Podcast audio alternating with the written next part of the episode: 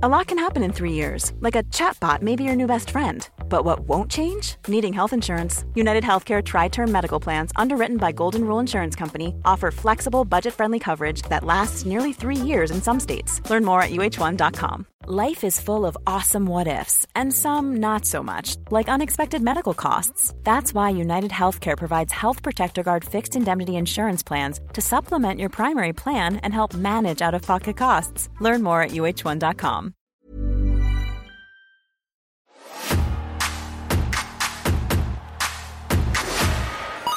Come on to the rock show. Come on to the people's show. Come on to the premiere show, SmackDown. It's the 28th of March in the year of our Lord 2002. Tiger Woods PGA Tour. Will Young's Anything is Possible slash Evergreen, still evergreen. Oh. Celine Dion, A New Day Has Come, is still number one. New entry this week in what was happening in the UK, Ali G in the House is the number one film at the box office for a week. Oh, just that one week.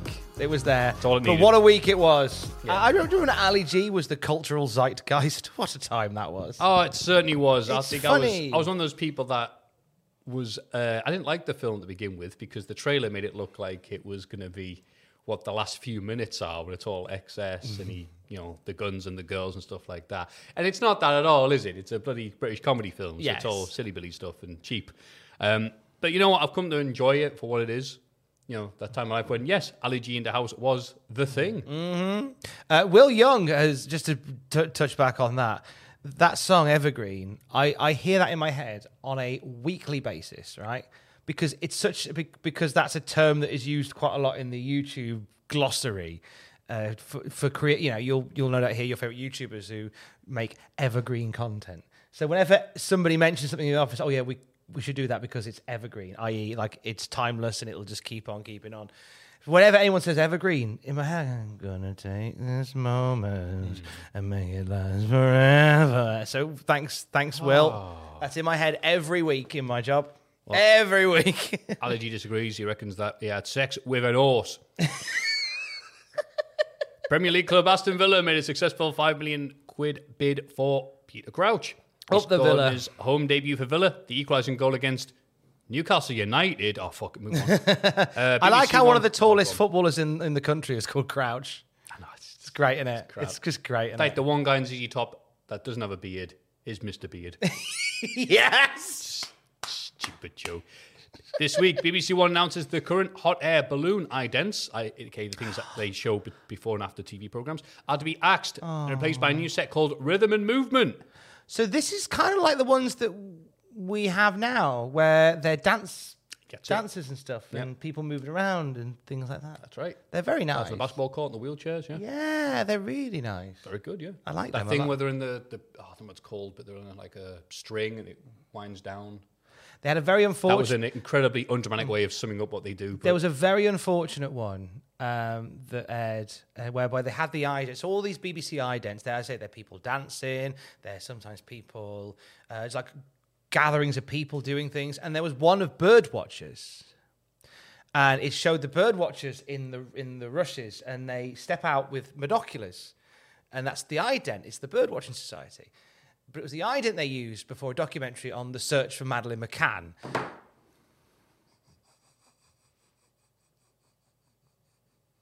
I'd, I'd love that to be a bit that I'd made up. I thought it was. But it's not. You can find footage online of the of the continuity announcer announcing the show over that footage. It's deeply unfortunate. It's not a rib. It's just deeply unfortunate timing. Deeply unfortunate timing. evergreen. I'm gonna take this moment, and it Also- lasts forever. Uh, also this week, ITV Digital is placed into administration after failing to reach an agreement with the Football League over the 315 million dollar quid three-year deal to air league matches. The company still owes 108 million dollar quid, uh, which it says it cannot pay after its revenue, which was not as good as forecast had predicted. Congratulations, we have now covered the entire lifespan of ITV Digital on this podcast. Yeah, they made a risky thing going, it's all right, we'll get the Football League, we'll just pay this much for it. And he goes, you haven't got this much. And he goes, yeah, ooh, ooh. It was a risk in itself because it was it was I, I love the idea that it was covering a lot of lower league football. But they haven't got the money that you need for this kind of operation. It's crazy when companies do that. Anyway, how's that Netflix deal going with WWE Oh, Network? oh, oh. Uh, coal mining in Scotland, which has a history stretching back more than 800 years, comes to an end with the closure of Long ooh, Longannet. There we go. Coal mine in Fife after its owners going into liquidation. Bloody Thatcher. Thatcher, eh? Uh, Still. the 74th Academy Awards, hosted by Whoopi Goldberg, are held at Kodak Theatre. Ron Howard's A Beautiful Mind, winning four awards. Uh, the film ties with Peter Jackson's Lord of the Rings. Eh. Mind's a nice film. Big game this week is the Resident Evil remake for GameCube. When, Which back one? When remaking Resident Evil was a crazy idea, wasn't it? Yeah, I just I, I feel like they remake Resident Evil every couple of minutes now. Yeah, but this was the first one, Resident Evil 1. The First remake. the really dark, evil one that they Barry, re-released since. where's Barry? Yeah. And in Emmerdale, Ashley and Bernice have reached the point of no return, and Bernice is forced to break the devastating news to her devoted husband. Despite their best efforts to make the marriage work, it looks as though the future will be brutal.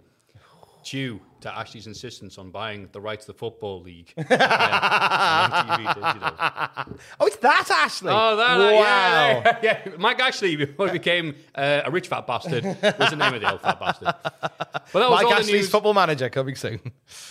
all that news was happening in the weird, weird world of reality, and we don't like that here. In, No. in the dream-filled areas of the Cultaholic Classic SmackDown review. So, what was happening in wrestling? I don't know. Let's ask Tom and Maffew. Maybe they'll know. We might. Welcome to Maybe. the Cultaholic Classic SmackDown review for however long we've fucking got it for. Uh, what a week it's been, Matthew Gregg, in the boring world of wrestling. I know we should touch on it because uh, we're recording this probably like a day and a bit before it goes out on the podcast feed. Yep. Uh, the Rock joined the WWE board of directors and immediately uh, made a uh, made uh, a, a hire of a family member. The word for what that is fell straight out of my head. What's it called? Nepotism. And yeah, immediately made a nepotism hire, made Ava the GM of NXT. Uh, and as we were digesting the news uh, of The Rock during the board, about 10 minutes later, they announced that WWE has struck a deal with Netflix for $5 billion, uh, which you might be sick to the back teeth of hearing about, which is why you're here. But I will point out, we will address the elephant in the room, which is the fate, the very fate of the WWE network. Now, uh, it looks as if the network is going to be moved to Netflix, but we don't know how much of the network is going to be moved to Netflix. Uh, and that'll be from uh, that'll be at the end of the year. They are shutting down the WWE network. It's being it's it's disappearing and it's moving to Netflix. We don't know how much of it will go there. So obviously that raises questions about what we do because this podcast lives on the fact that not only do we watch the episode of SmackDown, but then you can watch it with us if you so choose to. So it, it, it might change things, it might not change things. We don't know at this point. We've got 11 months to figure that out. I'll be married by the time the network shuts down. So I'm, I'm worrying about that as opposed to that. Uh, I'll be crying at the wedding. you'll be you'll be crying. You'll be next to me, which would be which would be lovely. You're right, Tom. Uh, as Lenin said, there are decades when nothing happens, and there are weeks when decades happen. Oh, it's and and that is that. Uh, But you know, we'll we'll keep you up to uh, abreast on that on the cultaholic.com uh, web space and other places. But more importantly, it's Saturday today. It is Royal Rumble Day. Yeah. And as you are listening to this, possibly, if you're listening on the day it goes up, myself and Matthew Gregg are off to Wembley! Box Park, Wembley. Oh, yeah, yeah, yeah. yeah. Box Park Wembley uh, for the Hooked on Wrestling Cultaholic Royal Rumble Watch Party. Mate, me and you are going to be on the stage at Box Park in a few hours' time. On the stage, we see clearly. we see clearly with our mate. Fred Ottman, aka the Shockmaster, aka Typhoon, aka Big Tug, Tugboat. I'm so excited. Tug, yes. Big Tug. and we're going to give him a big tug. That's that's part of the show. you want to ask him a question, you've got to give him. A Then we have tug. him block the river, like that one dude in Egypt. Like the Suez Canal. We're going to use Fred Ottman to block the Suez Ottman's Canal. now making political statements at these things. I got the. Because I will not, I will not, I will not move out of the way until Nelson Mandela is freed. We're trying to tell him, Ottman, Ottman. Oh, He can form his own, like, um, his, his own country of people. We call him the Ottoman Empire. Hey! Hey! Um, I got the itinerary for, through for Saturday just before we came in here. And my concern is obviously because the Rumble's on late, so we're on late. We're, we're doing the Cultaholic quiz. Uh, I'm hosting. Math uh, will be one of the team captains. And uh, we're not on stage till like 10 p.m. And then me and Fred aren't doing the Q&A until 11. I'm worried we're going to be really sleepy. don't worry, all the nervous anxiety be powering through like the ultimate warrior.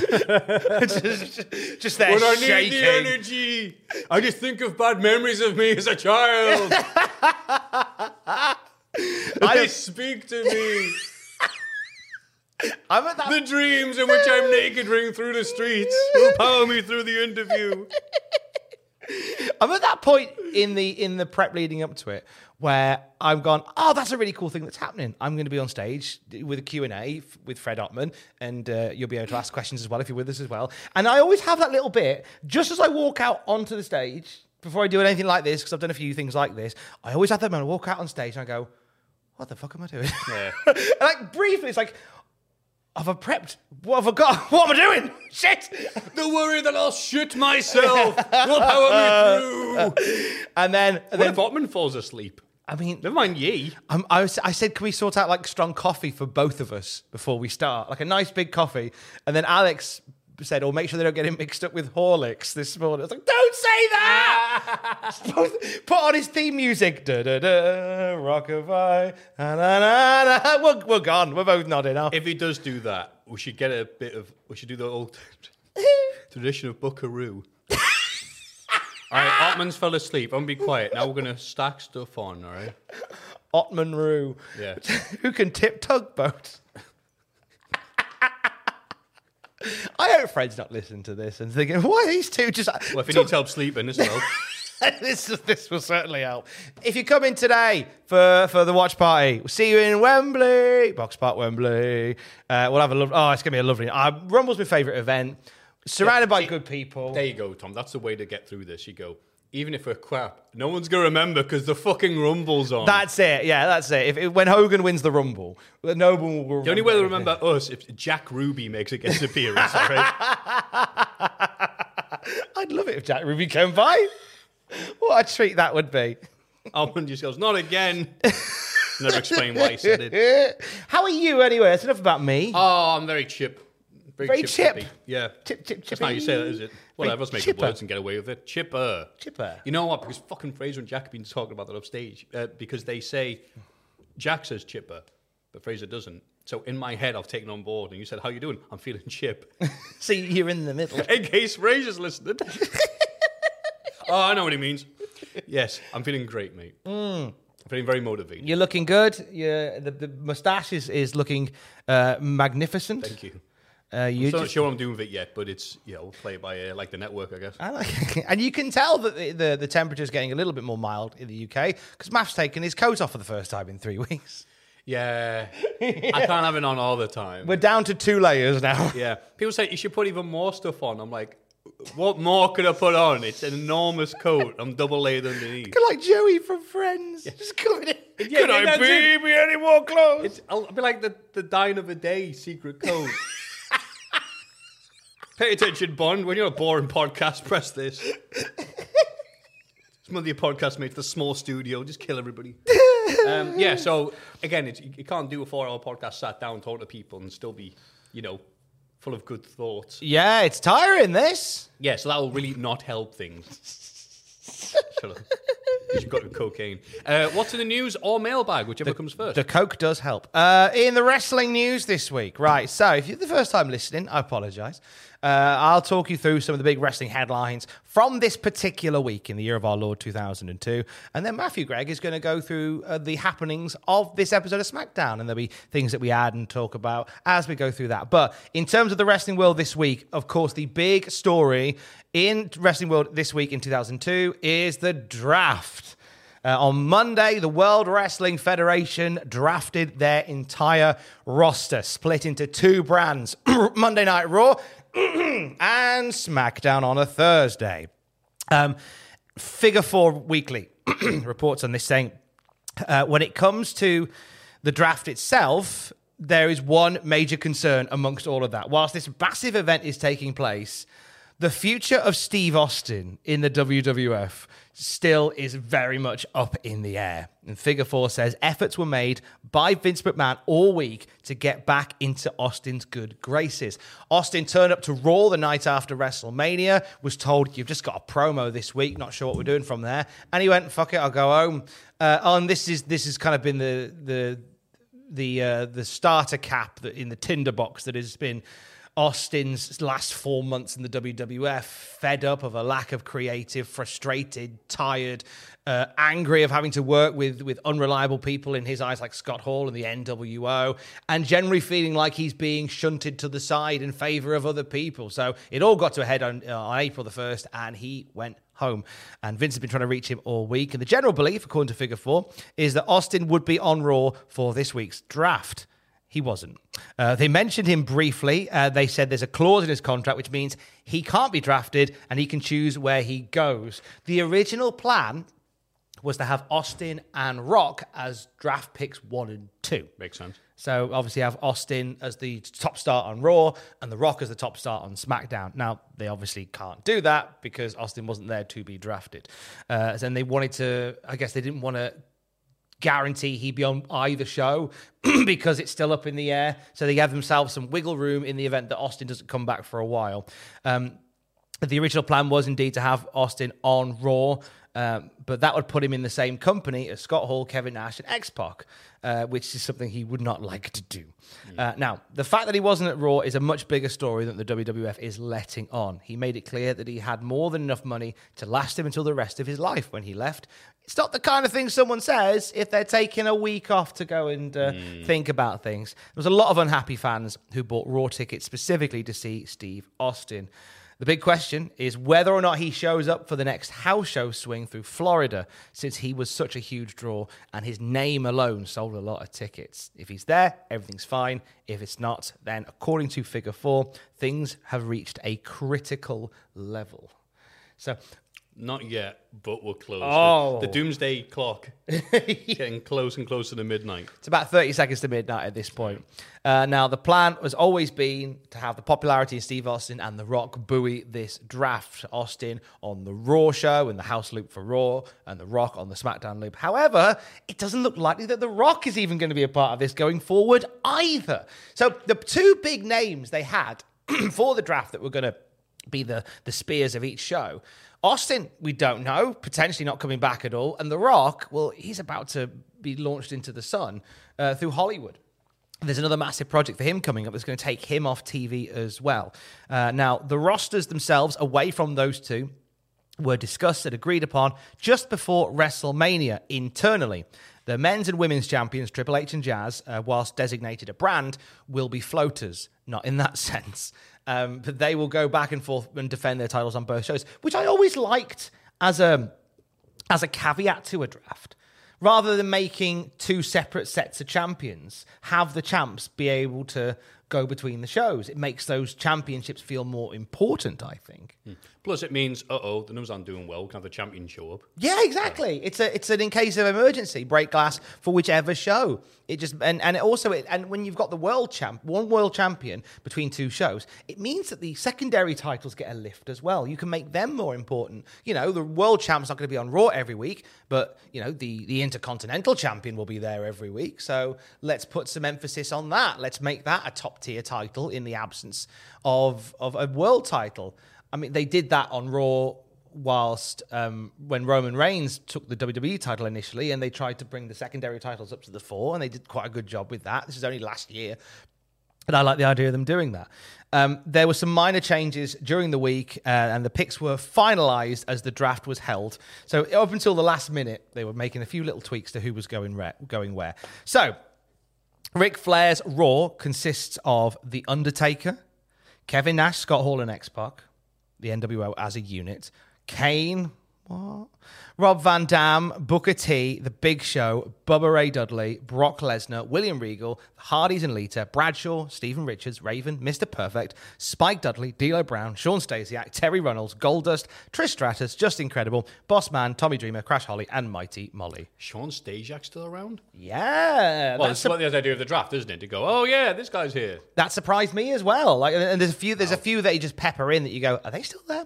SmackDown, run by Vince McMahon, gets The Rock, Kurt Angle, Chris Benoit, Hulk Hogan, Billy and Chuck with Rico, Edge, Rikishi, D-Von Dudley, Mark Henry, Maven, Billy Kidman, Tajiri, Chris Jericho, Ivory Albert, Hurricane, Al Snow, Lance Storm, DDP, Torrie Wilson, Scotty Duharty, Stacy Keibler, Christian, Test, Faarooq, Taz, Bob Ollie, the Big Val Valbowski, not Val Venis. I'll tell you a bit. The big Valbowski. This is the quiet rebrand of Val Because he looks like crap now.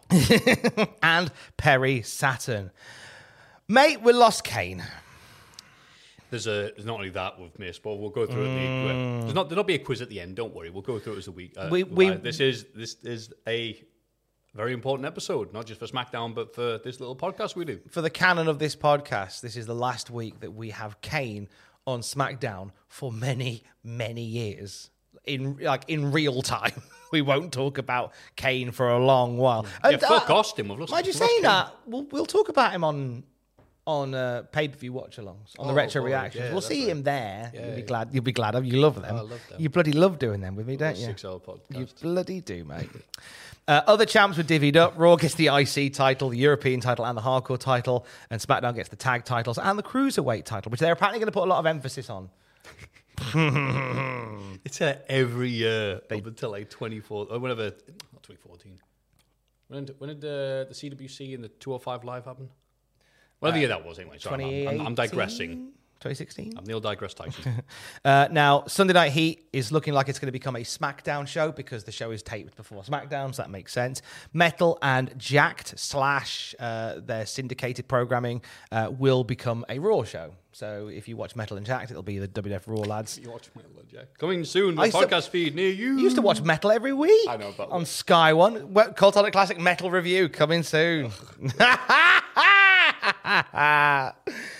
the only other major changes during the week, Jericho and Billy and Chuck were moved from Raw to SmackDown. So Jericho was originally going to be on Raw. They bumped him to Smackers.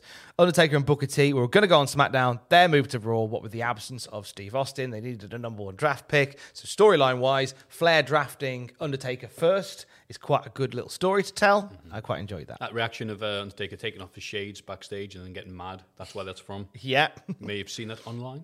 There's quite a few. Um, now, this is interesting because there's quite a few shocked faces during this draft.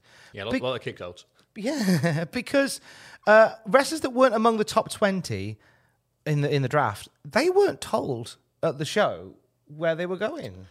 Yeah. They were told to go to WWF.com and find out where they'd be Oh working. Oh my god. Several who were driving to Philadelphia ended up having to call friends after the show to find out what show they were on. Oh no, I didn't know that about the first draft. They couldn't, and some of them couldn't find out for hours because the WWF servers overloaded. Oh no. Uh, so many people going to see what was happening with the draft. But this is still quite common because you still get like NXT guys who don't know that they're being called up. When they did the, the last draft, you had people who didn't know. I get you want It's to keep shocking it. as- the, la- that lack of. I thought they did it deliberately to mess with people like Jim Ross that one time famously, but like oh yeah, for other wrestlers, it's like, ooh, I get you want to a keep it a surprise, bad, but it's really shit. yeah. Really shit. Imagine if you came in one day and, and, and Pachiti went, oh, by the way, this is a cricket YouTube channel now. What? What, gone? Yeah, they're Here's- doing great numbers. Here's the cricket news. I don't know. I'll just give them to Atif Nawaz. He's my boy for cricket. Come and do this instead, mate. Uh, now, Figure Four also says, uh, as well as not being told where they're going, they're also not getting as much money. A lot of the undercard guys are being asked to take a $25,000 cut from their downside guarantee. Now, if business is good, it's fine because they will make more than their downside guarantee. If business goes down the toilet, which it has not been great lately, it means that they're going to financially take a real hit on what they are, what their downside is. Um, and there is also expected to be a round of cuts on the way. Despite the fact that they've just that there's draft out, there's a chance that there's a lot of guys that are going. Now, people are being told they don't have to accept the cuts to their pay. They'll be told you're going to take a pay cut, and they can say no. But a lot of guys have 90 day cycles built into their deals that would allow the company to release them. So obviously, nobody who wants to keep their job is going to say no. Like, do you want to take 25 grand less a year? No. Hmm. Okay, there's your termination papers. I mean, they are bringing up, in fairness, they are bringing up a lot of new people anyways. We're seeing Yeah. Rico, Lesnar, Shelton Benjamin, and Charlie Arce, I guess, are waiting in the wings. So it's like, okay, who's not pulling the weight? Mm. Stasiak. How are you doing.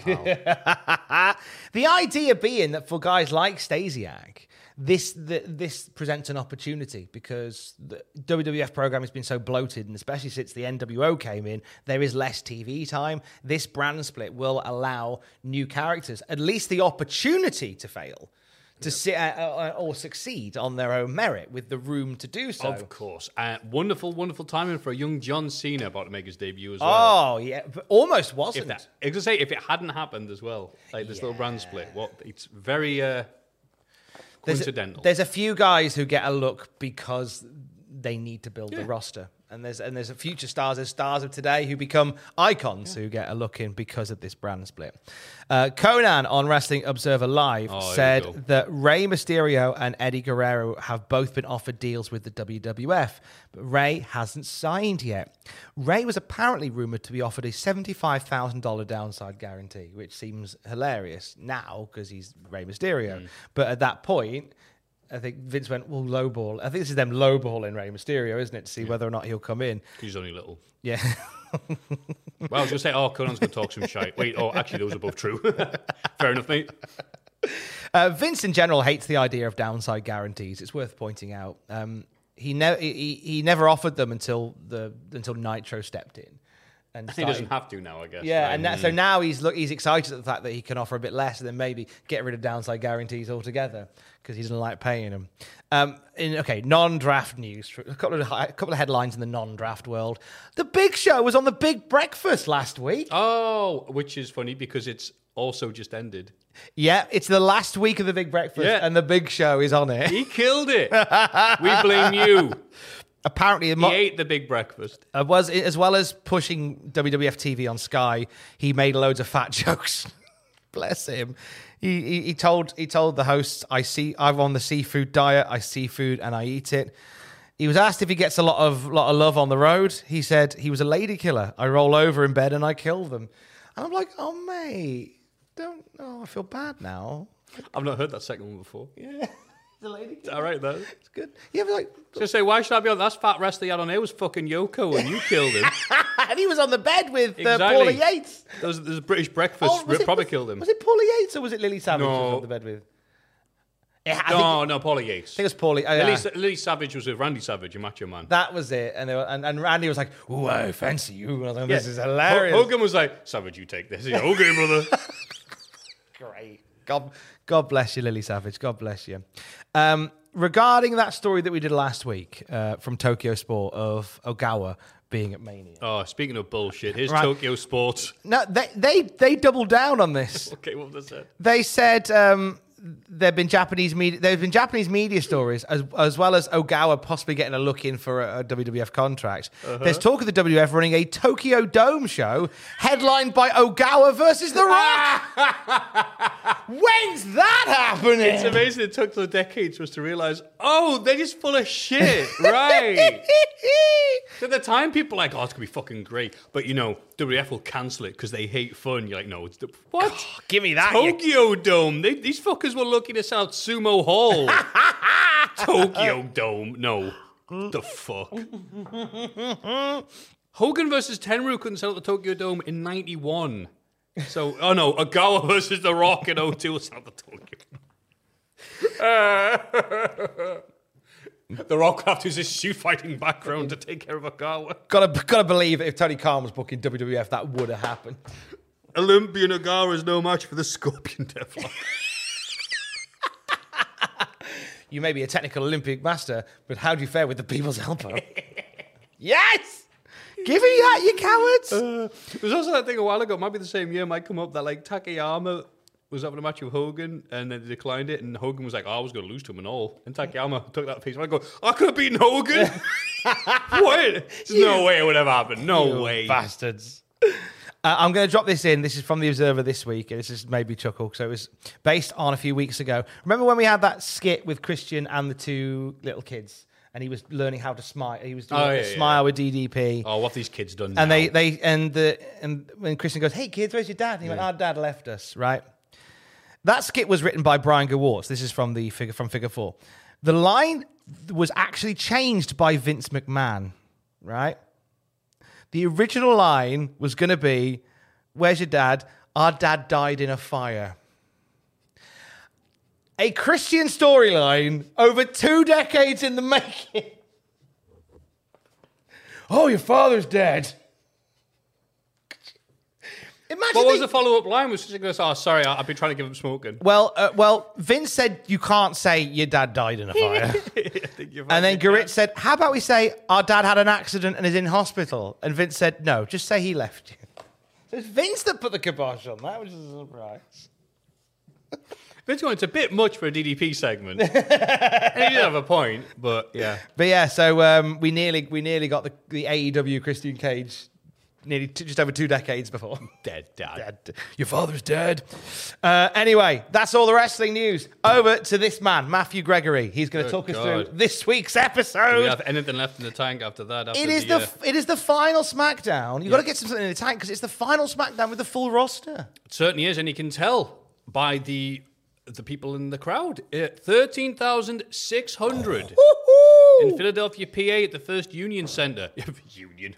no, Vince- we're cutting people. No, no, no, no. Vince Vince got there a bit earlier than everybody else and just put a big banner over the word Union.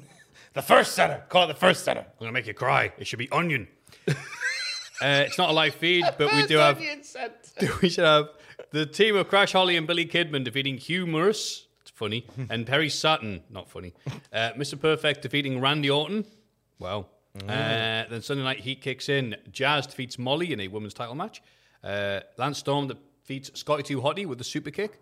Edge pins Goldust for low blow and a spear. Well done, Edge. And European champion William Regal pinned Tajiri with a double underhook into a powerbomb. Ooh, that's a lovely move. Very European of him. is. Uh, we open up with the news that the NWO is taking on Kane, Rock, and Hogan tonight. And also, Green Lantern fan, Notorious Dickhead, is at ringside, looking confused and stupid behind Colin Lawler. the fan who you may or may not remember as the person who got married on Raw with Bobby Heenan making fun of him the entire time in 93. Is that the guy? Certainly is. No way. There's also the rumor and innuendo is that he attempted to gate crash, or to show up, I don't know, gate crash may be a strong word, but show up to Chris Candido's funeral. And he was told to fuck off. Good. What are you doing? He does not have a great rep online. You can't. Some people, you give them an inch and they take a fucking mile. Hey, look, it's cold. Uh, for the last SmackDown the undrafted era, aka Solomon's Judgment, as the draft is split in half. Booker T is here, as we see clips of Booker T putting away DDP despite Edge's interference on Raw. Lawler says that scissor kick knocked six of DDP's 90 teeth out. we get a ticker tape. I think that's the term for it. Maybe yes, I, yeah. I've, I've, put the, I put the ticker. I put a ticker along the bottom. showing who was chosen for SmackDown's roster uh, come next week, including Benoit, who is uninjured soon. He's So he's getting being drafted, but he's not here yet. He's getting better. The idea of Benoit is in the uh, DDP can't get the spin on the big power bomb because Big Booker T is big, so he just gets a two. As crowd gets distracted by something else until DDP lands a heatless diamond cutter before Brock is here to drop DDP like a bad habit to end a match that was going nowhere slow. The newly drafted Brock Lesnar, who dropped Rikishi on Raw, as this push is going to go harder than French New Wave. Matthew's listening to the good stuff this week. Uh, I will keep on. I just remembered something that I was going to do. Tom has just wandered off. If what I need is back here. No worries. remembered it. Um, Tom is just wandering around the. bit out for, for, Tom is a distant voice. I might not. The, the idea of Tom has also been drafted into the SmackDown. the concept, the mere thought of Tom, My concept has been. the glint in the milkman's eye of Tom. Don't tell my anyway, this was Booker T's last appearance on SmackDown for two years, and also Lesnar's last SmackDown appearance for five years. We're going to miss both of them. Um, so yes, uh, we'll have to just take our word for it that Brock is going to do pretty all right these upcoming months. Um, so this is going nowhere. DDP looking all right, I guess. Uh, and Thomas back. We're looking for actual tickets? I was there was now now there was I'll let you in on it. There was there was a little uh, there was a button I was trying to find, like a button? a little like a buzzer, Uh-huh. which we used which- which we used previously, uh, because I forgot to mention this. I have breaking news on the Cultaholic Classic SmackDown review draft throughout today's episode. Oh, I see. So I needed the buzzer, but I couldn't find. we can just do the noise.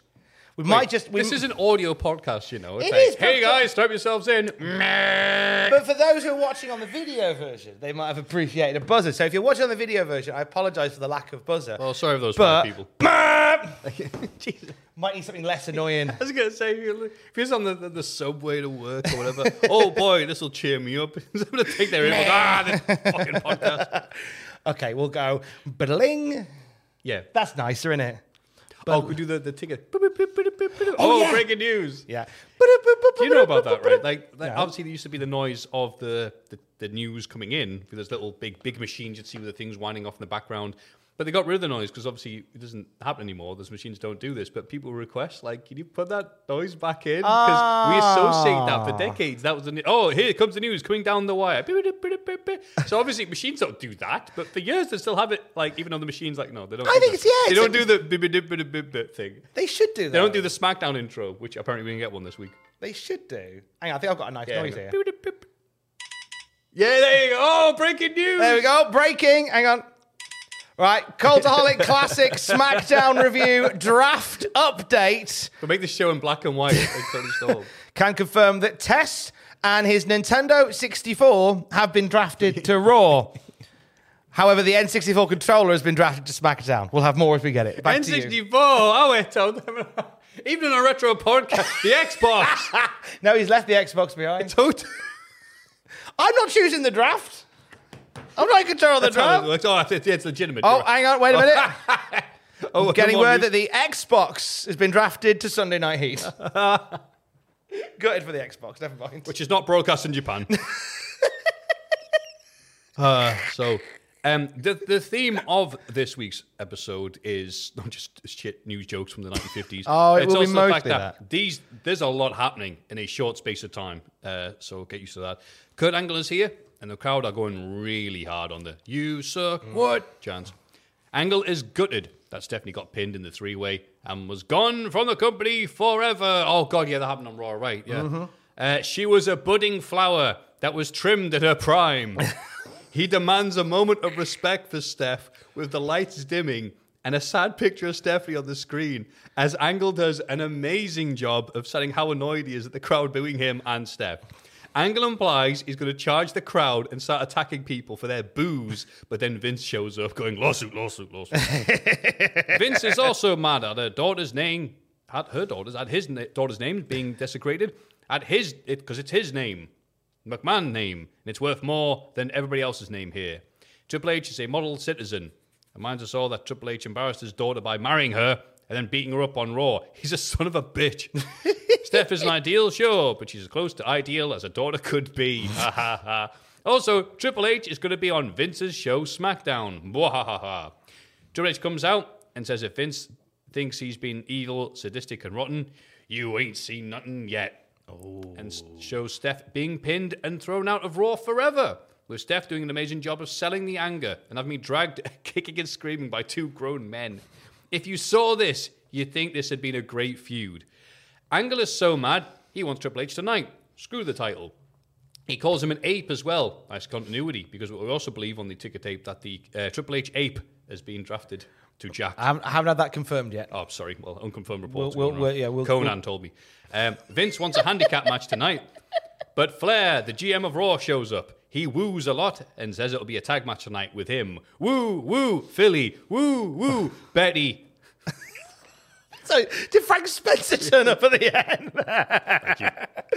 um, I enjoyed this. Great segment. Great segment. Uh, like the "You Suck" what chants, louder than I think I've ever heard them, which is which is over like Rover. Uh, I like trips with both belts. I like both belts. I'm I'm sad that that time period is coming to an end with both belts, which we'll talk about next time. Um, is this the first the first tease of evolution? Trips and uh, Flair. I hadn't thought about that, but Yeah. And I also liked how they did several power handshakes. Mm. Like an, an awkward amount of them. Like they did one to set up the segment, which the camera sort of cut away from. As Ric Flair was leaving, Tripp stuck his hand out again to do another, and Flair didn't notice for a couple of seconds. And then once they did, and then they lingered on them a bit longer, they did a third power handshake. I think one would have been plenty. It almost looked like they were desperate to get the shot. So they just kept Yeah. doing the handshake, whether they were getting instructions from the Yeah. from the back. Do the handshake. do the handshake. Do the raw. Do the raw. Do, do, do, do, do, do, do. Uh, Jim Ross says that Hunter's quad is quite sore, um, but uh, it shouldn't slow down his working process. I'm very nervous if he's back and he's already having some quad issues. That's what we want to hear first thing back. It's exactly what you want to hear. But sadly, yeah, you'll have those. oh, Uh-oh. hang on. Breaking news from the Cultaholic Classic SmackDown review draft. We can confirm uh, that Cuddles the Monkey has been drafted to the XWF. Gonna fuck all of them. And Denis Norden has been drafted to the XFL. So good luck, Denis. Oh. The joke is that I'm brittle. Uh, so we wish you best of luck. Uh, we can confirm that the Triple H monkey has been drafted to Jakked. Oh, that's good to see. So- oh, what's this? Beep, beep, beep, beep, beep, Hang on, you need the. Oh, I- noise. I, I, yeah, I don't have it on my phone, so. Oh, thank you, Tom. That- breaking news: uh, Triple H's work rate has been drafted to 2001. Triple H's mobility has been drafted to Damn his it! knees. The good Triple H has gone back to 01. He's not coming back. No, we won't see him again for many, many, many moons. Speaking of not being seen for many, many years, the Dudleys backstage say if they don't win the titles tonight, it's their last time as a team. But they're in Philly, so make sure they're going to try harder than ever because EC dub, tables, fake accents, etc. uh, Lawler is disgusted by this lovely moment and wonders why they don't just kiss one another. And then Billy and Chuck show up, staying as a unit as tag champs, along with Rico. Bubba going to Raw, D-Von staying on SmackDown. The classless Philly fans chant homos before Chuck gets worked over. On paper, it made sense because the Dudleys had done everything as a duo by this point, and they weren't the same when they got back together later on, but that's beside the point. No Stacy, by the way, because Stacy got powerbombed through a table on last week. Raw. That's right. And uh, Sky TV cut it out of the UK transmission. Yeah, I mean, they don't want, you know, don't, don't look at that. That's awful. Beep, beep, beep, beep, beep, beep. Shut up. Bubba has got his working shoes on as he tries pinning Billy with a Samoan drop slash laying there combo. Rico holds D-Von's leg, but it can't prevent the Doomsday device. Rico distracts the ref as Lawler insists it's just because the referee had a bad haircut and Rico was only trying to help. Th- Now and then, Lawler really brings you up to like, oh, that's why he's still around. Yeah. D-Von stupidly runs to chase him, leaving Bubba open to take a famous in the ring, and that ends the Dudley Boys' legendary run. However, D-Von returns to deliver the 3D, and the Wazza ball shot to Billy before get the tables one last time. This match is a perfect example of why the brand extension was needed, as there was nowhere near the time given to this considering its importance, because there's too much stuff to go through already tonight. It was what it was. Also, Bubba's eye is bleeding and all fucked up looking. Yeah. Both brothers hug. As Cole says, there goes maybe the greatest tag team of all time.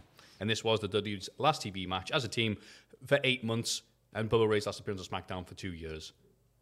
In, in in another time, this would have main evented the show. Exactly. You could have had a whole. Oh, you, you you didn't need like weeks to build it. You could have built it over a show with little vignettes of why the, the Dudleys are so important, and then and then just giving them a match with Billy and Chuck in the main event. But like you say, there are so many masters to serve currently, and this is why the brand split's happening because there's too many masters to serve, and you can't give this the time it needs. It's the Dudleys' last match. It's in Philly. If they don't win, they lose. They, they split forever. Like you, they they sold this in like two segments, and it could have easily been the focal point of the show, and it wouldn't have felt weird. Yep. it would have felt right. But as it is, it is what it is. Uh, as you say, it's it's not the the, the very end of the Dudleys because they'll have many more happy years together in WWE and uh, elsewhere as well. Of course. Uh, that's followed by the APA with much the same thoughts, with Bradshaw telling Tajiri to tell the rest of the guys that we're going to have a party, a blowout to end this era. Yeah. Torrie stays and they play strip poker. It was 2002. Nice. Uh, Ross uh, Ross report this week says that Faarooq loosened a tooth at WrestleMania. Didn't know that. He's fine. He's cracking on. But in, in the injury report, it just said, "Oh, Faarooq loosened a tooth." Who's Billy or Chucks? Probably everybody's, I think. Oh, hello. Hang on. Breaking news from the Cultaholic Classic Review draft. Uh, we can, yes, we can confirm that Dynamite Tom Billington has been drafted to Marlboro Light. And Bulldog wearing jeans has been drafted to the Pepper Army Corporation. So congratulations both. Uh, best of luck in your future endeavours. Oh, damn it. There was there was a lot of competition there. The Wigan Mines were desperate to have him. The Wigan Mines were very keen Yeah, to yeah. have him. Uh, Lillian. Breaking news.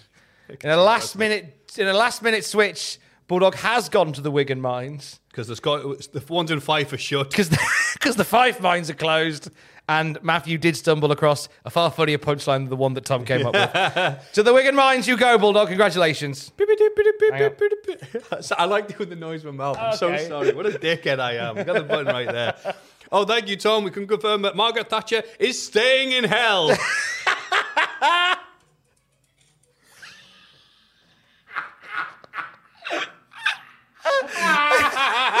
oh, oh, perfect timing, Tom. Thank you. Ah, I hope that thought warms you through the day like she is currently burning alive. Lillian praises Lita and Matt and Jeff for being drafted together as a big unit. It's not their fault. they, they didn't do anything. oh, congrats. Well done. Jericho shows up and is livid because he should be. I put livid too. Ah, he's livid. He should be Uwu champ still. No rematch in WrestleMania, a- apart from that three way. And oh god, is he? I just put he just sounds shit.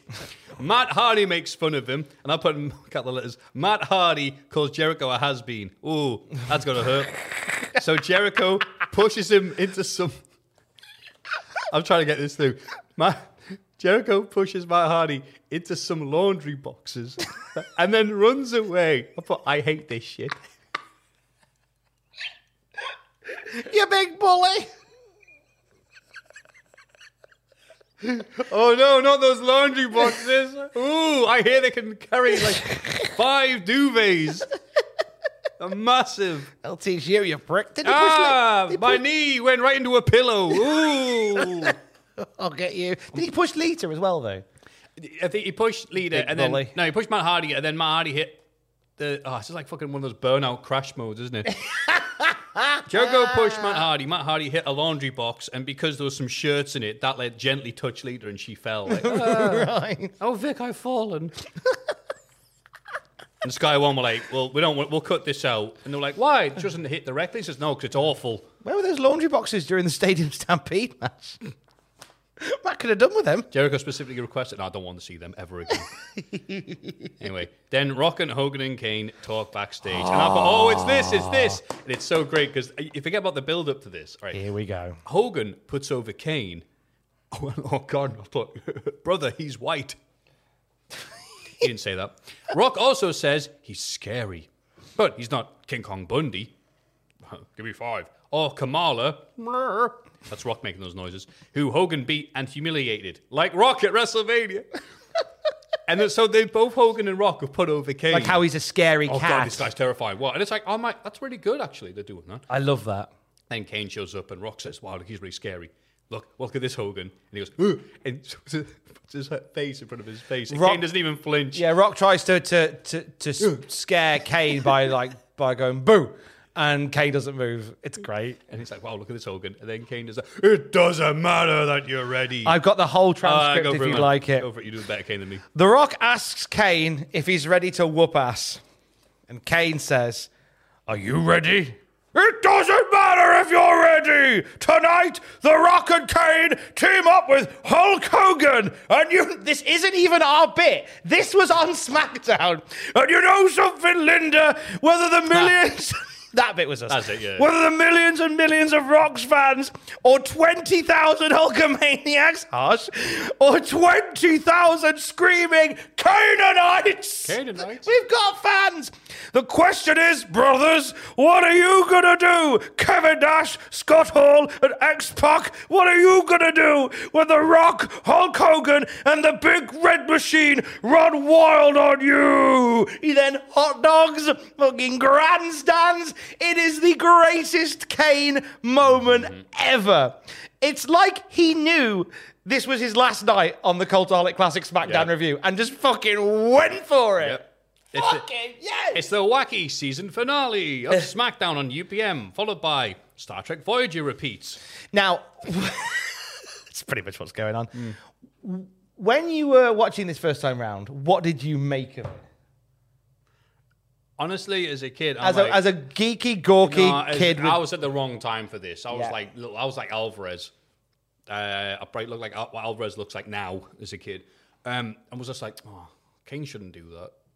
Yeah. of course I was. Of course, miserable Matthew. Now I'm older, more miserable Matthew, but I could, I fucking loved it. If it makes you feel better, I was the same. Yeah, I one like- time he did it. One time, if this was Kane's new gimmick, that I'm a big Hogan fan, like Abyss in 2010, I would have fucking hated it. But one time, and it's what people remember. It's probably the thing that people remember on the show the most. Mm. Probably got the most hits on YouTube. So yeah, Uh, at the time, like you, I didn't like it, but my God, watching this again, knowing the journey that you and I have been on with Kane, this is so fitting that this is his last night on SmackDown because he becomes like cool Kane, stupid Kane, regular Kane, all of them at once mm.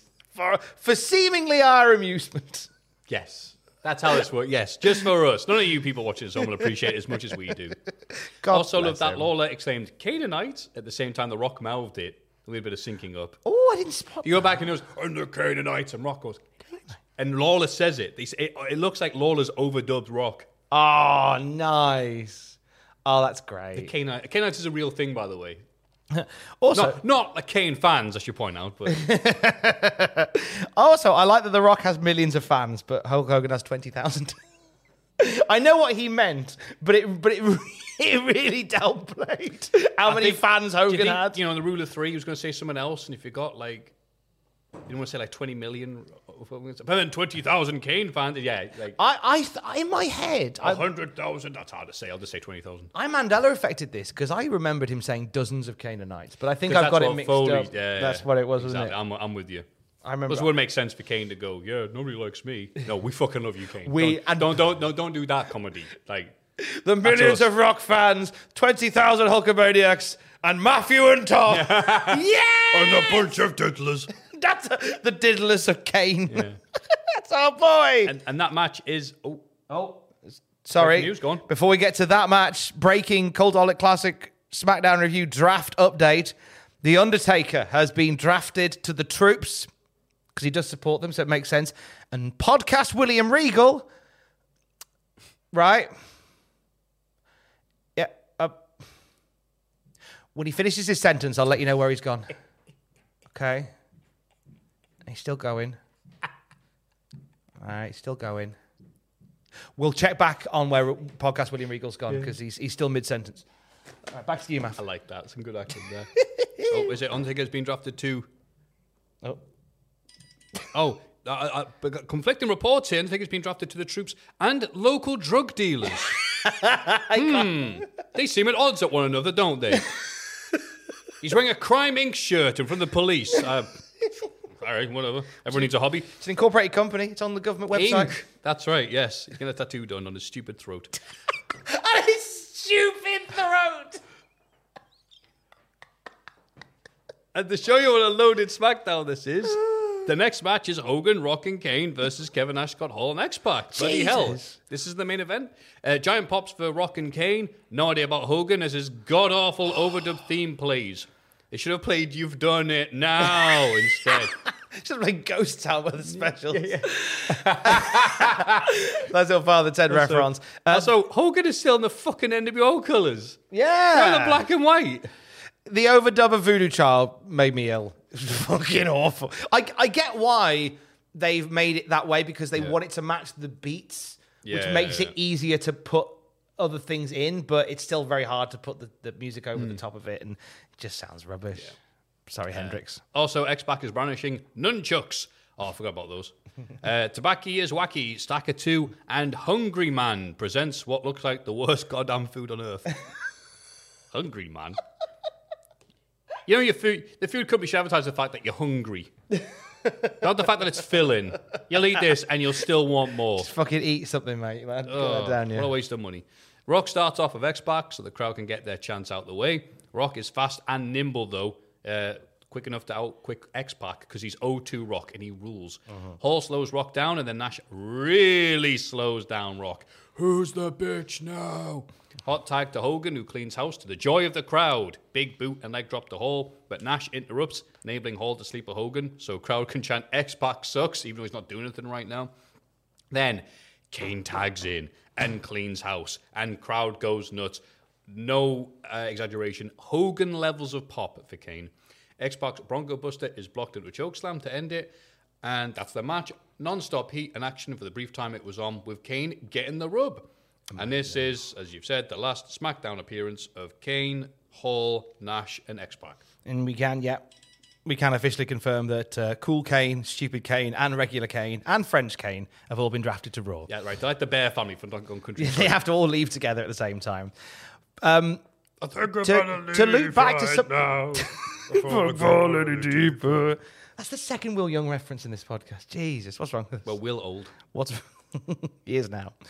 Uh, want to look back to something that you mentioned last week, uh, where you talked about how Kev looked legitimately cross with The Rock during their match. That was the speculation at the time. I'm not sure if that's just innuendo and bollocks. Mm. Well, but- that's what the Observer and the Figure Four Weekly have said. well, Kevin Nash If was you can get union and bollocks, you got to go to the right place. Yeah, that's, that's where you get it from. Uh, that's, the, that's, that's the, the mothership. Yeah, apparently, Kevin Nash, according to several sources, uh, was very angry that The Rock went into business for himself and called him Big Daddy Bitch. Again, I just find that deeply ironic from Kevin Nash to go, Why are you trying to ruin, why are you trying to de push me? What are you doing that for? I wouldn't do that. You've already gone, kill me fucking career out the gate. yeah, I, now you've gone Hong Kong. No one will ever spend a million pounds on me ever again. I'm gonna have to eat. I'm gonna have to have an interview while eating my dinner to make ends meet. I'm sure the NWO being there is really going down well with the mid carders going, oh, we're taking a pay cut, are we? And these these lads are just showing, right, okay, because they're worth so much money that because we're doing such low business because I have to take it. All right, okay, cheers. That's the. It's like the Simpsons. It's like the bit from the Treehouse of Horror where the where the mid lower mid carders of WWF are going. Um, you're being moved to Raw. That's good, but you're taking a pay cut. That's bad. But you'll be on TV more. Well, that's good. But the NWO are on the same brand. Oh, that's bad. it's a journey. Really fun six man tag. Yeah. Holy fuck, putting Kane over like Rover. Yeah. Before he leaves us forever. Which is the point of the draft. It's like, okay, we can't just have these guys at the top of the card. We now have other people pushed. And it's like, well, cool. There's Kane getting a rub. Absolutely. Fantastic. Nice there. Go on, Kane. And from that, the highs to the lows, uh, Jericho versus Matt Hardy, AE dub, AE dub. Cole says Jericho was a great uwu champion. Was pause right there. A few seconds. That's enough. Jericho's gear is much more toned down now. Unsure if that's a one week thing or not. Uh, Matt runs the ring to take on Jericho because he's so mad at him pushing him into a laundry box backstage. Everyone knows Matt hates doing laundry. Leg drop with uh gets two as these guys are powering through their stuff quick. I knew because Matt, before his drop, goes, oh, but the way he did it made it sound like he was falling through laundry boxes. oh. Matt should have shown up with like a shirt wrapped over his head. ugh. Pair of pants around his Giant his sweater. ankles. Lita lands the Frankenstein off the top, allowing Matt to land the twist of fate for two. However, Jericho blocks a sunset flip into a walls. Accidentally gets pushed into Lita, which distracts the ref, so Jericho low blows Matt for the win at 2 minutes 12. Well, that was something, huh? I put. Oh, then Jericho puts Lita in the walls because he hates women now, thanks to Steph. yep. Lita's last appearance on SmackDown. Hardy's last appearance on SmackDown for five months. Oh, end of an ear roll again. Yeah. So many. Uh, But Jericho still sucks. I mean, the, I mean, the Hardys. uh, we've been through some journeys with them. Basically, what we've learned from the Hardys is WWF love them as opening match on SmackDown. The majority of stuff that we've seen from the Hardys have been them in opening tag matches on SmackDown Yep. and losing quite a lot. Uh, we were there for the the singles. Uh, runs of both, or the the, the the splitting of the team that just fell apart immediately, like Play-Doh. They had that one match that no one liked, and I don't think we liked it either at Vengeance. And they went, "Okay, Undertaker's going to beat you up." Uh, they were, I think, they were vocal about not having anything to do, so they took him off TV for a few months and put him back on TV. And I was like, "Cool, we still don't have anything for you." But again, maybe the draft will help. It won't, will it? Because Lesnar's about to kill them for two months. They're going to spend two months getting killed by Lesnar, but I do believe uh, one of them wins the singles title this year in the next few months. That's right, my Hardy will have a little renaissance. Uh, we join half naked wrestlers having fun with the APA. Tajiri wins the strip poker game, uh, or the round, I should say, and makes Torrie take off her necklace. Christian was one card away from a royal flush, so he has a tantrum and bang, bang, bangs the cards, the table, the, everything around him. And then Bradshaw says something afterwards, but Christian was so loud yelling that he's blown out the audio. So all we hear is Bradshaw go, whoa, whoa, whoa, whoa, whoa, whoa, and then Faarooq going, damn. I Which, in fairness, is all you need. Yeah, I didn't hear what he said either. You could you couldn't see it on the subtitles either. going, so loud, and then it was like, whoa, whoa, whoa, whoa, whoa. I didn't know you could do that with the cameras backstage. Well done, Christian. He posted something like, "I'm going to be like Stan Hansen when I grow up." That's what he said. I'll be. I'm going to be a billionaire in a bit. You know Bye. what? You know what's money? A rich Texan. uh, then after that, IC champion Rob Van Dam takes on Test. RVD does the taunt in front of Tony Chimel as he announces him. So Chimel's like, Mr. Rob Van Dam. I thought that was nice. That was really nice. I I, mean, RVD making sure Chimmel says his name right. I mean, Rob Van Dam. Uh, Rob Van Dam's got lovely black and gold ring gear. Looks very main eventy. Really does. Mm. So she had gold that ring gear. It's fantastic. Yeah. Not you, Dustin Rhodes. Shut up. Sit down. Go, eat, go eat a catering. Go you- play with your stickle bricks. Go Yeah, away. whatever. Yeah. Test is also running through his spots as they've overloaded the show. RVD gets the kick off the top as Test is running faster than I've ever seen him. Lawler's talking about tits. Well, there's one talking right now. Test only gets two as he put, so he pushes the ref, causing Cole to remind everyone he's Teflon and can't be fired. We're sticking with that. Yeah. That's great. That's a thing reference from November. And I'm sure they will pay it off perfectly in November. Right. It's still got a lot longer than I thought, but yeah, okay. Tom's mm-hmm. pulling faces. And he's quite right. Test keeps grabbing the ropes on pin attempts, so Earl kicks his hand off. Test gets stuck in another sunset flip, so Earl fast counts Test because he's such a dick. Nice finish, but we only saw this last year with Big Show versus Hardys, where the referee got so annoyed with Big Show being a dick, he fast counted and they would run away. So it's, I think you need to like wait a few years before doing those things again. Yeah, you can't just keep pulling them out because it almost it almost makes the refs look like world beaters. Let's It- not that- That's do the that. other thing. After Cole's been putting a, a, a good job on commentary, saying, "Wow, Test, he's a guy you could build a franchise around." He loses to a ref. Yeah, so Woohoo! he gets chat. I mean, I mean, we're, we're keeping him on SmackDown, which is nice. So uh, one of the the classic review friends is definitely staying. Um, But I don't know whether we. I mean, the, we kind of get a little mini push for him, and because he gets into the King of the Ring, and he and Brock Lesnar have a fucking belter at King of the Ring. And then after that, it's a bit well, and we'll get into it for the Canadian anti-American stuff. But RVD's last SmackDown appearance for two years. Uh, oh, breaking news. oh, hang on. Uh, sorry. Also, his push has gone with him. Ah, tough break, pal. anyway, backstage, Raven, bloody hell, him getting TV time, quotes Oscar Wilde, which of course is a great Oscar Wilde quote we all know. Which We is, destroy Who the the fuck hired Raven? nearly, nearly got that right. Raven looks horrible with dreads. uh, and we get one last shot to book this match. So here it is, finally, because you demanded it. Maven versus Raven. Yay! Just a quick one about that segment, right? Have I missed a meeting? Because he talks about um, Maven experiencing the Raven effect, and I th- is that the first time that we officially recognise that the Raven effect is the new name of the even flow? I don't know. It's been such a long time since he did anything on TV. Yeah. Maybe it is, maybe it isn't. Maybe you watched Jakked and Metal. He's been back since January, like touring, because he's him, him and Maven have been having matches on the house show loop, and they've been and he's been fighting Perry Saturn on the house shows and stuff. But first time on telly in ages. Yeah. Uh, Cole says this match could be confusing. Lawler, Fucking hell! Lawler asks why. Yeah, it's a good point. Raven smashes the hardcore champion with bin lids as the Philly crowd cheer. The easily impressed dum dums. Maven gets dumped over the ropes and tries to land on the apron, but misses. And the ECW crowd get all chanty wanty at him. Until Tommy Dreamer, the guy who nearly killed Paul Heyman at WrestleMania X7, shows up and helps, helps Raven take the hardcore title to Raw after a drop toe hold on Maven. Again, this is all very, very rushed, uh, but this was Raven Dreamer's last SmackDown appearance. Oh, Oh dear, how sad. Never mind. So we're not going to see Raven and the hardcore title for a while, nor will we see what WWF Creative has cooked up for Tommy Dreamer, which is a different. It- I guess it gets him on telly, and uh, yeah, it's a thing. It's eleven. It it it's eleven. Hang on, breaking news. Uh, Linda McMahon has been drafted to SAG-AFTRA Tag after her. for her crimes against acting. It's a little, oh, it's a little, uh, little popular joke there, a little culture joke.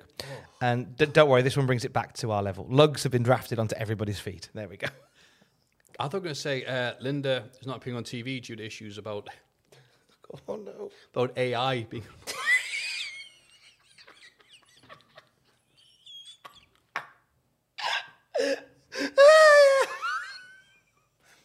Why have why have they gone back onto Raw and SmackDown in 2001 and just overdubbed Linda with AI?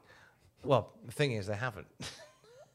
Oh. You can't even see the strings at WrestleMania X7. It's amazing, isn't it? I imagine if there were strings, somebody in the fucking Yeah. ceiling at the Astrodome. Yeah. that just Look, like people don't know that the live feed version when she stood up, they did. they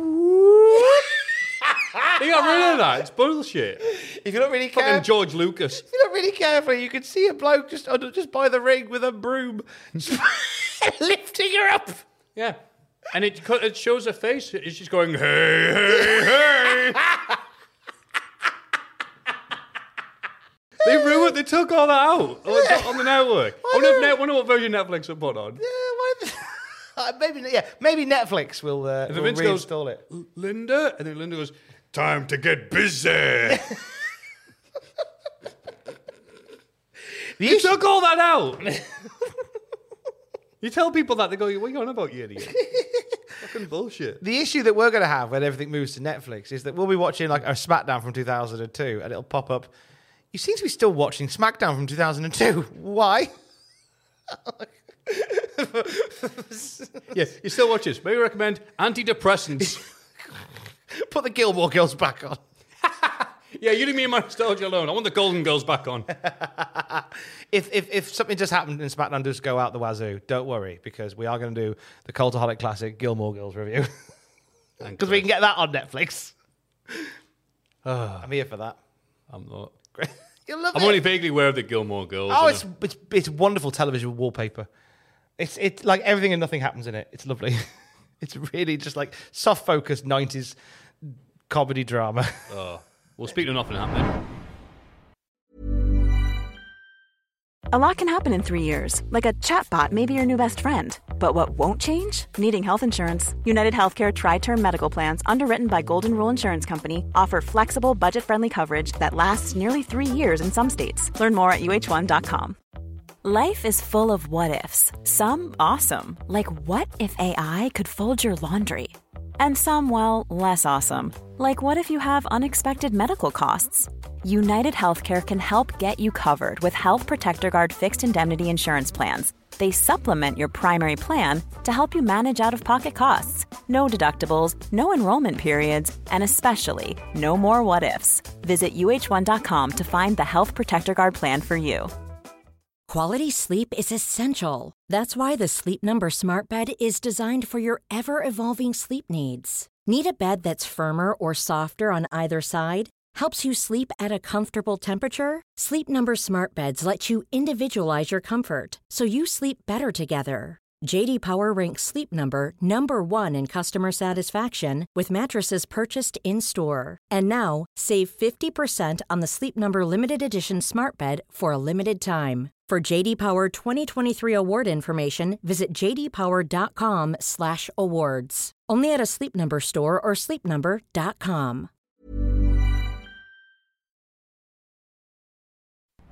Vincent Kurt backstage said that free agent Austin may show up on Raw. He may also tell creative to piss off. Did you notice Vince's fuck up in this? what did you say? So Vince was chatting to Kurt Angle, and uh, he says, "I can't believe that we lost the hardcore title to that creep Maven." Did he say Maven? He said, I rewound it several times. He said Maven. I guess Ah. he hates Raven so much, he can't even bring himself to say his name. he's so angry he can't even say that right. Yeah. Ma- Yeah, so, so apparently Maven's still the hardcore champion. Oh, well. Yeah, and Austin uh, is apparently on Raw next week. Maybe. No, no, no, no, no, no. They did not confirm this. He said Yeah, maybe. there's a rumor, which you- is true. He may be there. They don't know. It's it's a Oh. real gamble if you haven't sorted anything out yet to, to even mention that on telly. And if they, get, if they do that, they could say, "Well, Angle said that. We didn't say that." Ooh, what a crazy t- period for WWE this was. If someone says something shitty like that in a podcast, then you can kind of dismiss it, right? But if, if they're saying it on the program, then it adds a little bit of mileage. Case in point, this past Monday on Raw, where they have that video package with Hulk Hogan, and he goes at the end, the thing about the Rumble is the wild cards. You never know. I might have one left in me. Now, if he'd said that on fucking James's wrestling podcast, yeah, you just go, ah, whatever, mate. But WWE have, have seen that, recorded it, edited it, produced it, broadcast and there was broadcast a it. lot of Hogan on Raw this week. Like, yeah. uh-oh. We'll find out in a few hours, won't we? brother, brother. Oh, dude, it'd be so great for London and people like Hogan's here. Boo!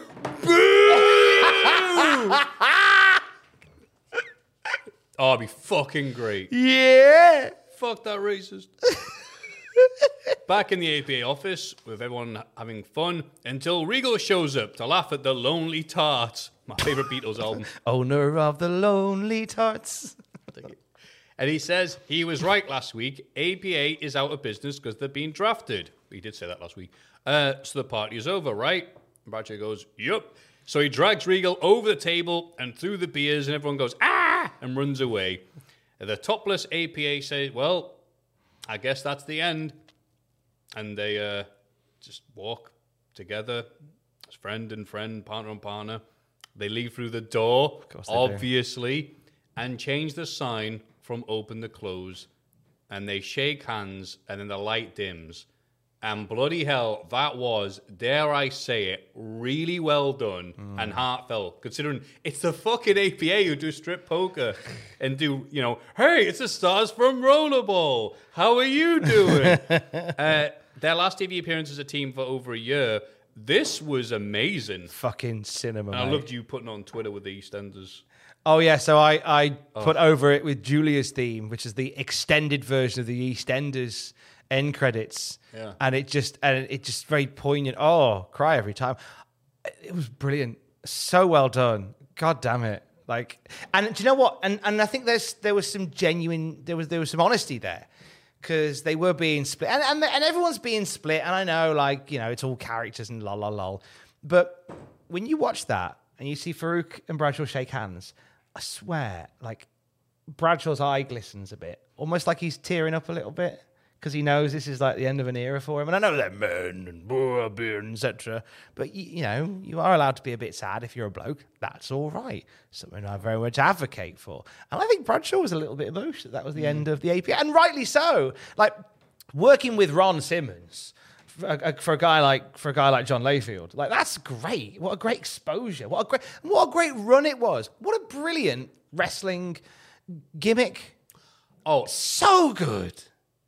If there's, I don't think there's ever a better example of the gimmick being so much better than Hmm. the wrestlers because people will go, "It's the APA," and then the bell will ring, like, "Oh yeah, right, whatever." But like that gimmick backstage, perfect. It's a gimmick I've explained to non wrestling fans, like Alex. I've just gone. So their thing is, wrestlers come into their office and they hire them to beat people up.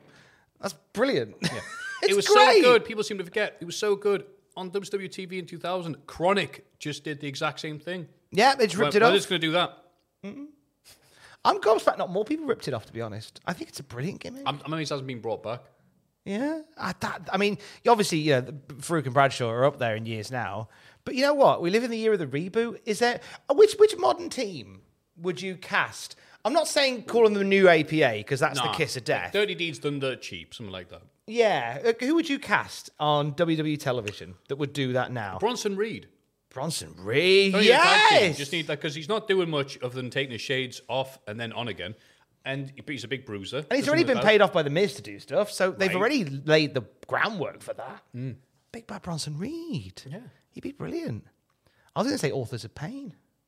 with Paul Ellering as like their That would be way more interesting. their account doing now. manager. Yeah. So you, if you want to book him, you have to go to Paul, and they go, "Can I book them for next week?" And you go, oh, "We'll see." You know, and, and he's the he's the like the used car salesman that has to Yeah. that, that, that books them out. And then you got a nice little story there, maybe when one week he books them out, and then they they, feel morally obligated to not go, and then there's the juxtaposition of character there. You could do that. That would actually be really good. And was just like, all right, we're going to do? Who do you want us to beat up? Karrion Kross. Kross like, haha, we just started as a team. And the AOP go, yeah, we'll do it. Yeah, yeah. No, we got matching t shirts. Uh, JBL spoke on the bump in 2021 about the end of the APA. hurt. and he said, um, We knew it wasn't going to last forever. We couldn't be doing this to uh, doing it to this day. Yep. We can go back and do backstage stuff, but we wouldn't be in the ring now. Uh, backing that up, any we couldn't back that up anymore. So we knew at some point it was going to end, which I hated. I would have been happy being an APA member my entire life. If JBL had never appeared and I'd retired at the end of the APA, I'd have been perfectly fine with that. Dude, he would have gone down as like, oh, remember Bradshaw, how fucking great he was. Mm. Yeah, this had been literally the end of his career. It's like, oh man, that fucking gimmick. Yeah, it would have been amazing. Yeah, wouldn't it? it would have been Except we got so years of good. him going, oh god, this guy stinks. I'm a millionaire. You're like James Bond. Hey, Germany, who's this remind you of? Ooh, ooh. oh yeah, that happens as well. Yeah. I mean, uh, do you know what's, what's funny is we're talking all about this. We get the APA back in about a year's time on SmackDown. But like the Dudleys, it's like, it's a eh. bit of a nostalgia. it's like, oh well, that didn't work. Let's go back to this. Maybe. So, anyway. here's Oh, the- go, go. hang on. Breaking news. Breaking news. I can confirm Love that, this gimmick. that the Stinker has been drafted to WWF New York, and oh, WWF New York has been drafted to the bin.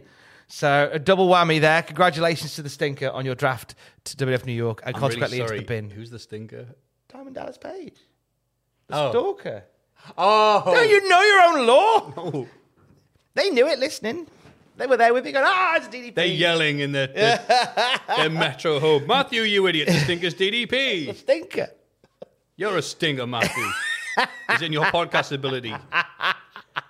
Anyway, never mind smelliness. Kurt Angle and Vince McMahon take on the world Uwu champion Triple H and Ric Flair. Lawler laughs at Flair coming out with no top on but dress pants, saying he's untanned and looking like a, p- a pit of milk. That's what he says, pit of milk. Meanwhile, Ric is prawn pink as usual. So I don't know what the hell was happening there. um, Vince does his freak poses while Lawler wonders if Cole will end up on Battle Bots next week. Oh, for God's sake. That's a great. Battle Bots. We Oh, can oh, confirm Michael Cole has indeed been drafted to BattleBots. Oh, that's great. And beep, beep, beep. Roadblock will be taking his place on commentary. Oh no, Battle Bots. I'm sorry. I'm thinking Robot Wars. Oh, so Killalot's on SmackDown. He's going to take the APA's gimmick. Sir Killalot, I need you to beat up DDP. Vim Vim. Here comes Sir Killer You beat, Drinking beers and smoking cigars backstage. you beat Sir Killalot by just being on a slightly higher incline. They don't know that. They don't- Flair tags in because Triple H is scared of big Vince. so Vince tags in Kurt because he's scared of him. Flair gets the poke the eye early as the crowd woos loudly. Lawler says he's the dirtiest owner of the game. It's good that. I think uh, I think Activision have you there. it's topical. Tri- Oh, Triple H tags in and of course dominates Kurt. Come on, where have you been? Flair comes in to strut and ham it up. Angle escapes and lands a back suplex um, so Flair can go, oh god, oh, oh my god, ah. Flair would do every match. I love forgot about Flair that. selling. Ah! Vince demands a tag and gets it to complete silence as Lawler yells, Wow, listen to that roar! Nearly making Cole corpse. Oh. you spot that? I Nothing. did- I- there isn't a single fucking pop of Vince. No one cared. No one Lawler cared. clearly doesn't care because he's last Smack- SmackDown for uh, a few years. wow, listen to that roar. Risky business, mate. Very. You can join the XWF any day now. Well, he knows that Vince isn't watching. Right, He's in the ring. Yeah. Hey, good victory on Maven there. Uh, Vince tries to do the figure four, but Flair kicks him off, and Vince runs away after a few chops. No one reacts to that for some reason. Flair dares to do mat holds on Kurt, who immediately reverses. I mean, yeah, come on, man, he's Olympian. Triple H DDT's Angle, but Vince is still able to apply the figure four on Flair, kinda. Flair reverses it, bringing in the adults of the crowd to make noise. So Triple H goes to pedigree, but Vince uses the title on Triple H. But Triple H kicks out, because he's the game. Hot tag to Flair, who comes off top with a messy chop, I think. Crowd is forgiving or drunk. Flair batters Vince some more as the crowd sound done. Flair locks in the figure four while Kurt brawls with Triple H, but it's that damn Red Devil Undertaker who big kicks Flair while dressed as a moody teen. Booger Red. Booger off, allowing Vince to get the pin, and Undertaker drags him away. Flair's last SmackDown appearance and Taker's last SmackDown appearance for five months. Just a crazy sprint of breakups and angles. Some worked and some didn't. I think the crowd were very quiet on this one, which which Jerry Lawler was keen to point out. I think they're a bit burned out because Dude, they've it's been such a crazy episode of SmackDown, and it's like, yeah, we're done, mate. thrown a lot at a crowd in a two-hour space. They just want to wipe their dick on the curtains and leave. It's a great image. That is. Sorry.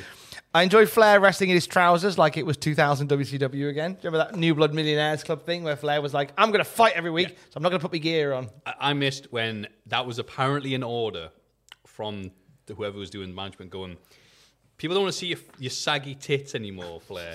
So he had Hawaiian shirts on, and he looked like when they like updated Donald Duck for Quack Attack. and they were like, I'm going to make him cool. No one wears sailor outfits in the 90s. He goes, aha, Hawaiian shirts. He's a big fat party animal or a crazy gay guy. I kind of get why Flair had such crisis of confidence as he arrived in the WWF in 2002 because it sounds like a lot. Whilst he was so successful and so good for WCW, like um, like like the like a, a pillar of WCW, it was kind of scattered with people going, "You're shit. You're old. Cut your hair. Change your gimmick. You pasty old tits, fat crap shit. Go away." Well, no, Like- Lawler hates him because he's he's saying all this stuff because he's the evil. No, no, no, no, no. But I mean. I'm not talking about Lawler, but I'm, Oh. your story about in 2000, he was told no one wants to see your tits, put a shirt on, and you had Jim Herd going, no one cares about Flair. You're now Spartacus, cut your hair.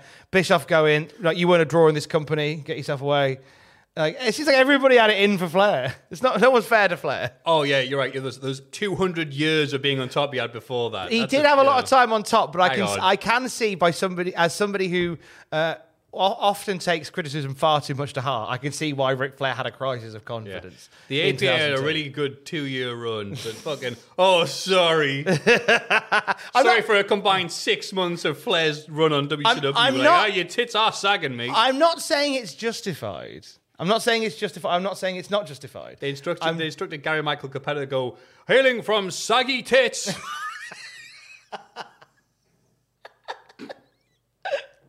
Ric Flair. That's lovely. Good Gary Michael Cappetta. Last SmackDown with all the friends together, all the boys together, and girls. Uh, what did you remember? The Canaanites. Oh man, So, 'cause I remember again. I remember not liking it. Oh, it's silly mm. Kane. I don't like fun. Blah blah blah. But now as an adult, I'm like, they did it one time, mate. He's going to Raw. Kane was over.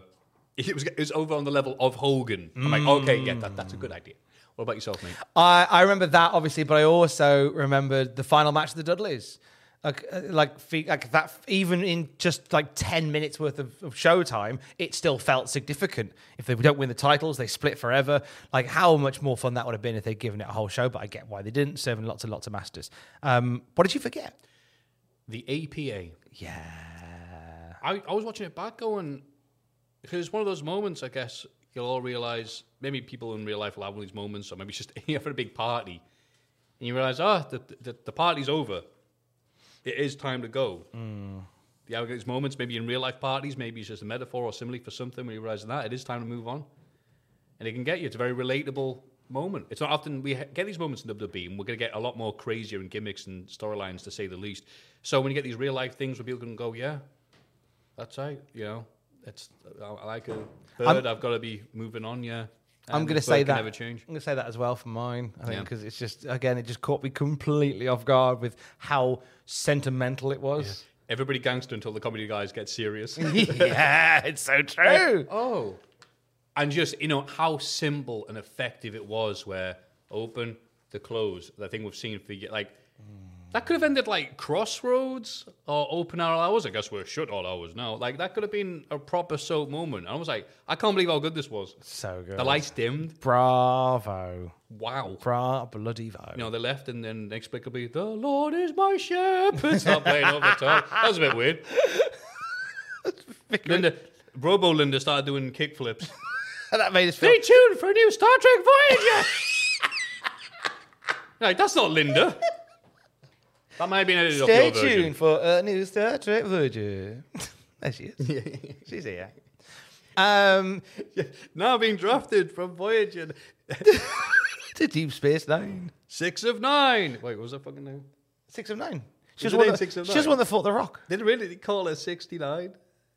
I don't. Boy, that show was really 69, des- dude. That show was really desperate for like, uh oh, ratings are down. We're gonna get a sexy Borg woman who's six of nine. Is it really a fucking name? Anyway, Yeah, so I'm sure. Or was it seven of nine? seven of nine, seven of nine. That's right. Are we Like, that's not right. Maybe we're just horny and we just call it six of nine. I, I loved that show as a kid. All so Tom, what have you got? On the podcast feed right now, uh, in the wake of the news of WWE uh, selling up to Netflix. Oh, yeah, speaking of essentially. crazy changes in WWE, Yeah. Um, we did a special report where on the podcast feed where I spoke to uh, people from Fightful. I spoke to Brian Kennison from OVW about the impact that Netflix had on their bottom line. I spoke to BJ Colangelo, uh, the editor at Slash Film, to see like how this could affect the, the bigger world of cable and how potentially it could be the beginning of the end of cable if a move like this is who successful. did you speak to? BJ. BJ Colangelo. Oh, I loved him in Wolfenstein. Hey, uh, I had a chat with uh, Brandon Thurston from WrestleNomics. Oh, cool. We, he knows we, we got into the weeds. Wow, you really went in deep in this. In like Hell yeah, Jesus, mate. well done, we did a 20, 24 hour turnaround on this, mate. Uh, great chat with him about like sort of the numbers and the big significance of this. Uh, had a chat with the guys from Hooked on Wrestling because under this new model, uh, this essentially will shut their business. That'll be the end of Hooked on Wrestling. And their watch Oh. par- they do watch parties around the UK. And- right. Oh shit. Yeah, and with the change, gonna have to do the closed thing? Like yeah, we might be doing oh the. my god. We might be doing the close thing, Wow. Dave. but we talk about that, and ob- obviously, you know, there's a lot of time between now and January, so things could change. But certainly, we talk about the impact that it's had on them. And as I say, Brian from OVW was great, and talk about how Netflix was a boon to their business, and it still continues to be. Aidan Gibbons is here for the meat and potatoes news of it all as well from Cult- our editor in chief at cultaholic.com. Uh, it's a 30 minute podcast. It's waiting for you there. Stick it in your ears, and we'll tell you everything that we know on this moving beast of a, of a wrestling news story. Uh, and Box Park tonight. Yeah. We'll see you in a few hours at Wembley. Anything you want to plug? Nah. Oh, uh, new Botchamania will be on. New Botchamania. I What? say it every week. I know, but it's good to remind people. Yeah. Retention and all that. Four nine nine is it episode four nine nine. No, no, four eight seven. Ah, I thought we were far closer to the five hundred. than I thought. Thought we were far closer. Don't worry about it. This is my last classic review in my thirties. Isn't that the thing? That's the thing. Well, the party's over. I'm just closed on, Yeah. closed on Tom's brittle bones. Oh, stop it. you. Only as old as you feel, Tom. The only older the woman you feel, thankfully, the woman I feel is 32. Yeah. Jurassic Park. We'll have more wrestling news as well throughout the week at cultaholic.com. He's at Maffew Gregg on Twitter. I'm at Tom Campbell on Twitter. And together we're at Cultaholic on Twitter. See you at Box Park!